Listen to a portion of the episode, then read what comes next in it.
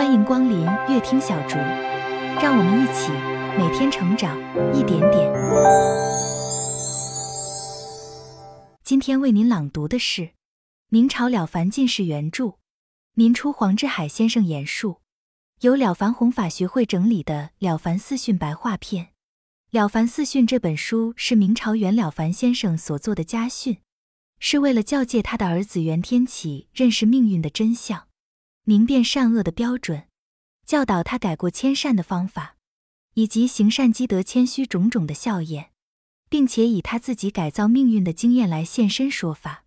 读了这本书，可以使人心目豁开，信心勇气倍增，急于效法了凡先生来改造自己的命运。整本书有意世道人心，能够转移社会风气，实在是一本不可多得的好书。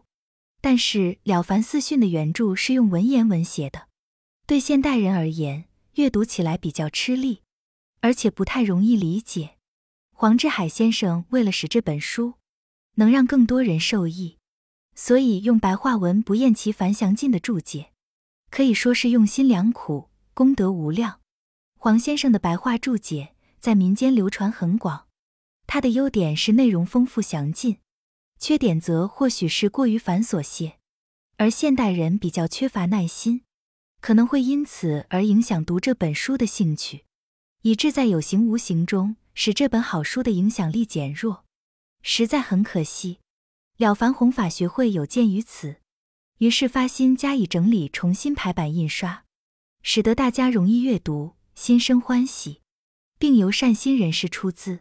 根据所整理的《了凡四训》白话解释经简本，录制成《了凡四训》有声书，而《了凡四训》白话篇也就是有声书的画稿。希望人人读过之后，都能够学习了凡先生改造命运的精神，来创造自己以及社会、国家乃至全人类光明的前途。现在就让我们进入《了凡四训》的内文。第一篇：立命之学。所谓立命，就是我要创造命运，而不是让命运来束缚我。本篇立命之学，就是讨论立命的学问，讲解立命的道理。袁了凡先生将自己所经历、所见到的改造命运种种的考验，详细的告诉他的儿子，要袁天启不被命运束缚住，并且应竭力行善，勿以善小而不为，也必须努力断恶。勿以恶小而为之，如此，则一定可以改变自己的命运。所谓断恶修善，灾消福来，这就是改造命运的原理。千人千般命呀，命命不相同。明朝袁了凡本来命普通，遇到孔先生，命都被算中，短命绝后磨功名，前世业障真不轻。庸庸碌碌二十年，一生命数被算定。云谷禅师来开示。了凡居士才转命呀，才转命。我童年的时候，父亲就去世了，母亲要我放弃学业，不要去考功名，要改学医，并且说，学医可以赚钱养活家庭，也可以救济别人的生命，并且医术学的精可以成为名医。这是你父亲从前的心愿。后来我在慈云寺碰到了一位老人。一脸长须，相貌非凡，看起来飘然出尘，若仙风道骨。我就很恭敬地向他行礼。这位老人向我说：“你是官场中的人，明年就可以去参加考试进学宫了，为何不读书呢？”我就把母亲叫我放弃读书去学医的缘故告诉他，并且请问老人的姓名，是哪里人，家住何处。老人回答我说。我姓孔，是云南人。我得到宋朝邵康节先生所精通的黄极术的真传，按照注定的术来讲，我应该把这个黄极术传给你。因此，我就领了这位老人到我家，并将情形告诉母亲。母亲要我好好的待他，并且说：“这位先生既然精通命数的道理，就请他替你推算推算，试试看究竟灵不灵。”结果孔先生所推算的，虽然是很小的事情，但是都非常的灵验。我听了孔先生的话，就动了读书的念头，于是和我的表哥沈称商量。表哥说：“我的好朋友玉海谷先生在沈有夫家里开馆，收学生读书。我送你去他那里寄宿读书，非常方便。于是我便拜了玉海谷先生为老师。孔先生有一次替我推算我命里所注定的数，他说，在你没有取得功名还是童生时，县考应该考第十四名，府考应该考第七十一名，提学考应该考第九名。到了明年，果然三处的考试所考得的名次和孔先生所推算的一样，完全相符。孔先生又替我推算终生的吉凶祸福，他说。那一年考取第几名？那一年应当不领生，那一年应当做贡生。等到贡生出贡后，在某一年，应当选为四川省的一个县长。在县长的任上三年半后，便该辞职回家乡。到了五十三岁那年八月十四日的丑时，就应该寿终正寝。可惜你命中没有儿子。这些话我都一一的记录起来，并且牢记在心中。从此以后，凡是碰到考试，所考取的名次先后，都不出孔先生预先所算定的名字，唯独算我做领生所应领的米，领到九十一担五斗的时候才能出贡。哪里知道，我吃到七十一担米的时候，学台徒宗师就批准我补了贡生。我私下就怀疑，孔先生所推算的有些不灵了。后来果然被另外一位代理的学台杨宗师驳回。不准我补贡生，直到丁卯年，殷秋明宗师看见我在考场中的备选试卷没有考中，替我感到可惜，并且慨叹道：“这本卷子所做的五篇册，竟如同上给皇帝的奏折一样。像这样有大学问的读书人，怎么可以让他埋没到老呢？”于是他就吩咐县官，替我上公事到他那里，准我补了贡生。经过这番的波折。我又多吃了一段时间的磷米，算起来连先前所吃的七十一担，恰好补足，总计是九十一担五斗。我因为受到了这番波折，就更相信一个人的进退功名浮沉都是命中注定，而走运的迟或早也都有一定的时候，所以一切都看得淡，也不去追求了。等我当选了共生，按照规定要到北京的国家大学去读书。所以我在京城里住了一年，一天到晚静坐不动，不说话，也不转动念头，凡是文字一概都不看。到了几四年，回到南京的国家大学读书，在没有进国家大学以前，先到栖霞山去拜见云谷禅师，他是一位得道的高僧。我同禅师面对面，坐在一间禅房里，三天三夜连眼睛都没有闭。云谷禅师问我说。凡是一个人，所以不能构成为圣人，只因为妄念在心中不断的缠来缠去。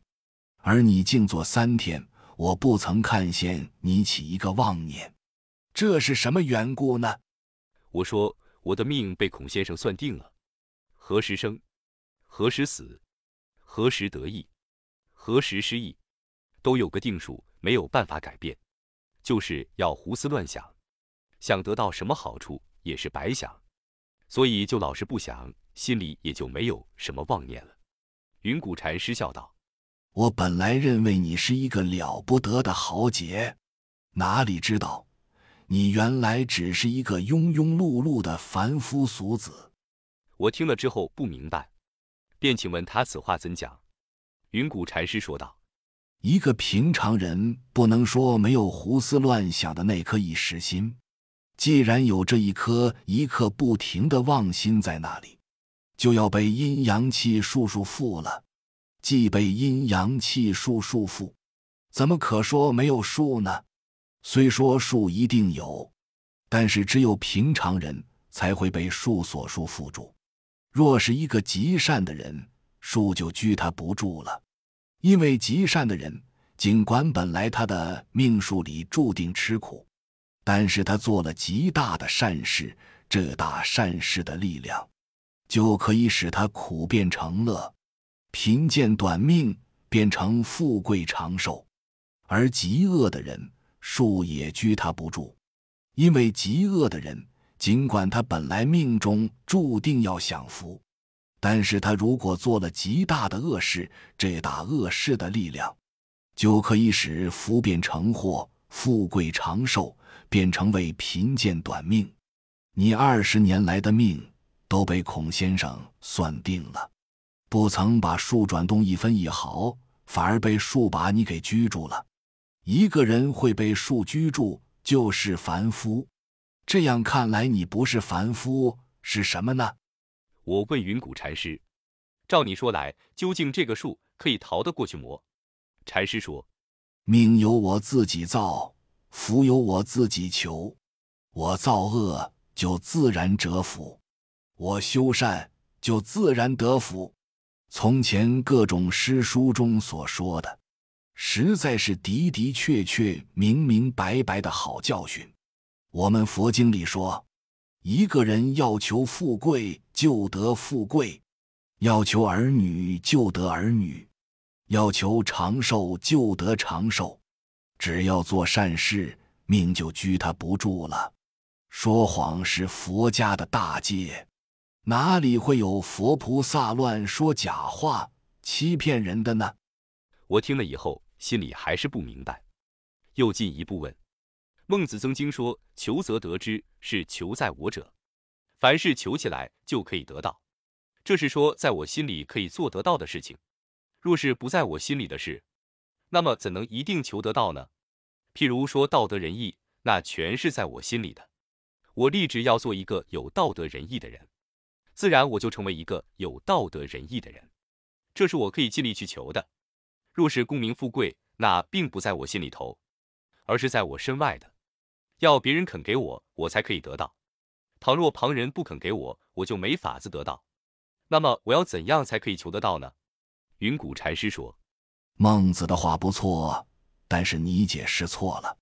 你没有看见六祖慧能大师说：‘一切福田不离方寸，从心而觅，感无不通。’”就是说，所有各种的福田，都决定在个人的心里。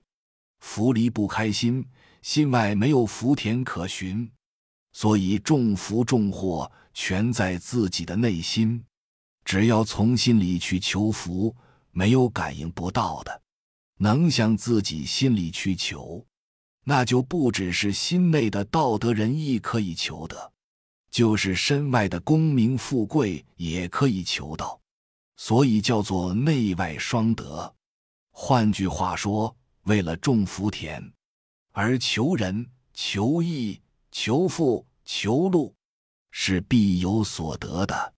一个人命里若有功名富贵，就是不求也会得到；若是命里没有功名富贵，就算是用尽了方法，也求不到的。所以，一个人若不能自己检讨反省，而只是盲目的向外面追求名利福寿，但是能不能得到，还是听天由命，自己是毫无把握的。这就合了孟子所说“求之有道，得之有命”的两句话了。要知道，纵然可以求得到。究竟还是命里本来就有的，并不是自己求的效验，所以可以求到的才去求，求不到的就不必去乱求。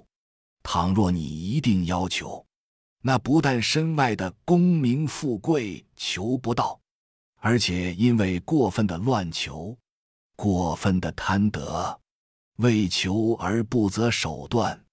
那就把心里本来有的道德仁义，也都失掉了，那岂不是内外双失魔？所以乱求是毫无益处的。求富贵呀，得富贵；求儿女呀，得儿女；求长寿呀，得长寿。没有什么求不到呀，求不到。只要做好事，从心里去求，心就是福田呀，千万别乱求。心就是福田呀。千万别乱求。云谷禅师接着再问我说：“孔先生算你终身的命运如何？”我就把孔先生算我某年考得怎么样，某年有官做，几岁就要死，详详细细的告诉他。云谷禅师听了就说：“你自己想想，你应该考得功名模，应该有儿子模。我反省过去所作所为，想了很久，才说：我不应该考得功名，也不应该有儿子，因为有功名的人大多有福相。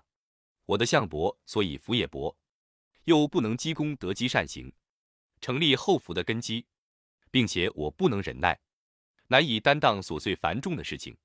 别人有些不对的地方也不能包容，因为我的性情急躁，度量窄小，有时候我还自尊自大，喜欢施展自己的才干智力，去盖过别人，心里想怎样就怎么做，随便乱谈乱讲，像这样种种的举动。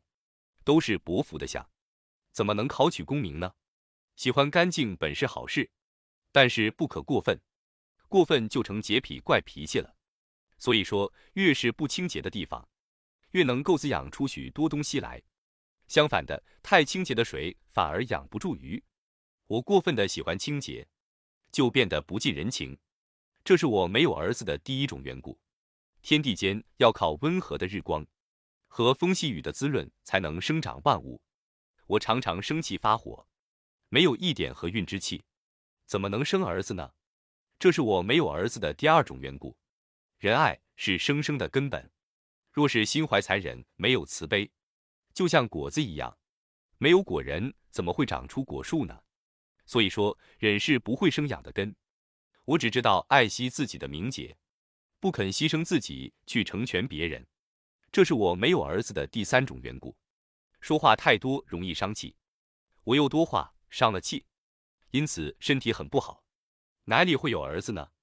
这是我没有儿子的第四种缘故，人全靠精气神才能活命，我爱喝酒，酒又容易消散精神，一个人精力不足，就算生了儿子也是不长寿的，这是我没有儿子的第五种缘故，一个人白天不应该睡觉。晚上又不该不睡觉，我常喜欢整夜长坐不肯睡，不晓得保养元气精神，这是我没有儿子的第六种缘故。其他还有许多的过失，说也说不完呢。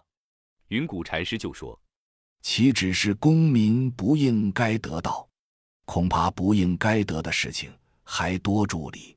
当知有福没福都是由心造的，有智慧的人。”晓得这都是自作自受，糊涂的人就都推到命运头上去了。譬如这个世上能够拥有千金产业的，一定是享有千金福报的人；能够拥有一百金产业的，一定是享有一百金福报的人；应该饿死的，一定是应该受饿死报应的人。比如说善人积德。上天就加多他应受的福，恶人造孽，上天就加多他应得的祸。上天不过就他本来的质地上，加重一些罢了，并没有一丝毫别的意思。接下来，云谷禅师继续借着世俗人的看法，来劝我努力积德行善，就像生儿子，也是看下的种怎样，种下的很厚。结的果也厚，种下的薄，结的也薄。譬如一个人积了一百代的功德，就一定有一百代的子孙来保住他的福；积了十代的功德，就一定有十代的子孙来保住他的福；积了三代或者两代的功德，就一定有三代或者两代的子孙。来保住他的福。至于那些只享了一代的福，到了下一代就绝后的人，那是他功德极薄的缘故，恐怕他的罪孽还积得不少哩。你既然知道自己的短处，那就应该把你一向不能得到功名，又没有儿子的种种福薄之相，尽心尽力改得干干净净。一定要积德，一定要对人和气慈悲，一定要包容人的一切，而且要爱惜自己的精神。从前的一切一切，譬如昨日已经死了；以后的一切一切，譬如今天才刚刚出生。能够做到这样，就是你重新再生了，你重新生出一个义理道德的生命了。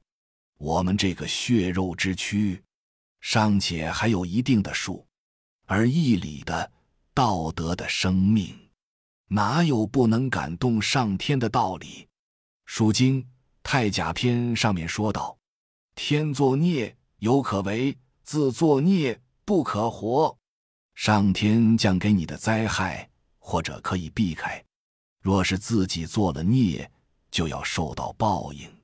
不能愉快心安的活在世间上了，《诗经》也讲：“永言配命，自求多福。”人只要时常想到自己的所作所为，是不是都有合乎天道？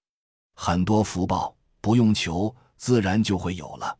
因此，求或求福全在自己。《书经》说：“天作孽啊，有可为啊，有可为。”自作孽啊，不可活呀，不可活。《诗经》也说，常常想自己所作跟所为合不合天道，求祸与求福全在你自己呀，全在你自己。既然求祸与求福都在自己，那么要怎么为自己的人生趋吉避凶呢？下集请继续收听《了凡四训》，一起来听云谷禅师的开示。感谢您的收听，如果您喜欢乐听小竹。请订阅、分享，按下小铃铛。您的支持是我前进的动力。期待更多朋友一起来倾听经典的智慧与美好。